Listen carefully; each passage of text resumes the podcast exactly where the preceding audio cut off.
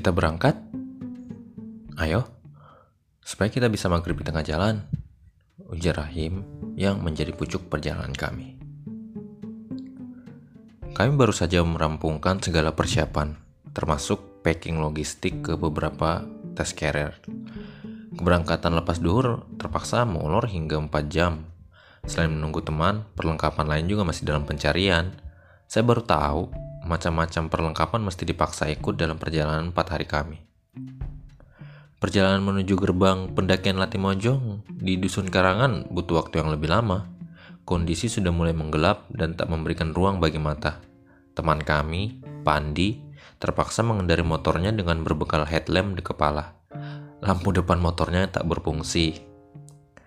Tak butuh petunjuk khusus menuju Dusun Karangan. Ujung kecamatan itu bisa ditempuh melalui jalur keramaian Kecamatan Barakah. Di tempat ini pula biasanya para pendaki dari luar kota mengawali petualangannya. Ada yang menyewa kendaraan roda empat, seperti jeep, maupun sekadar registrasi di sekretariat kelompok pecinta alam yang tersebar di beberapa titik. Sayangnya, karena kami anti-mainstream, kami tak perlu berhenti di sana.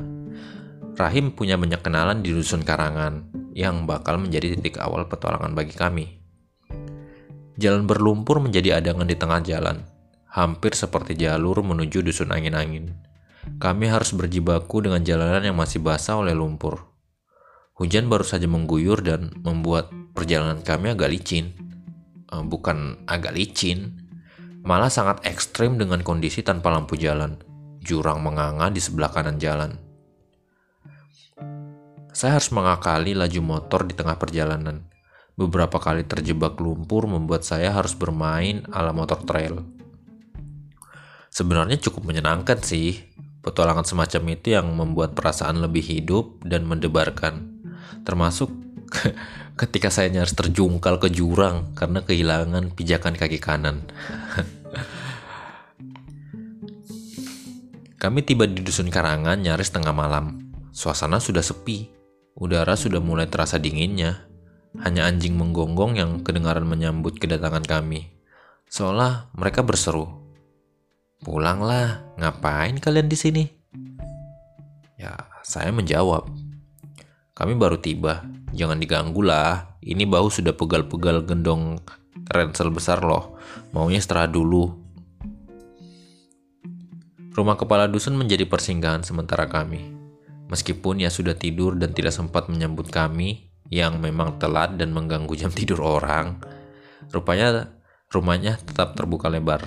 Kami langsung mencari bidang paling datar untuk tempat meluruskan punggung alias berbaring. Tak ada yang terbebas dari tanah dan lumpur setibanya kami di sana. Air yang sangat dingin terpaksa membasuh kaki malam-malam. Ya, seperti kalian tahu, di dataran tinggi ya air pegunungan benar-benar sangat dingin dan jernih. "Kita ngopi dulu yuk," ajak Rahim. Di antara sela-sela ruang tamu, kami menyalakan kompor portable. Sebagian perlengkapan dapur sudah dijajal dari sini. Kopi andalan Arabica Kalosi. Nah, itulah gunanya kami bersama teman yang juga pemilik kafe dan pegiat kopi. Ilmu barista dan kopinya tak bisa jauh-jauh. Aroma hangatnya kopi berpadu dengan udara dingin yang menembus lubang dinding rumah panggung ini. Dusun ini memang tak dijangkau oleh sinyal operator telekomunikasi. Kami tak butuh lagi mengecek handphone satu persatu. Dijamin, takkan ada notifikasi yang masuk selama empat hari ke depan. empat hari. Satu-satunya alasan untuk tetap memegang gadget karena keperluan mendokumentasikan perjalanan. Foto sana, foto sini. Meski begitu, hal semacam itu yang benar-benar menenangkan.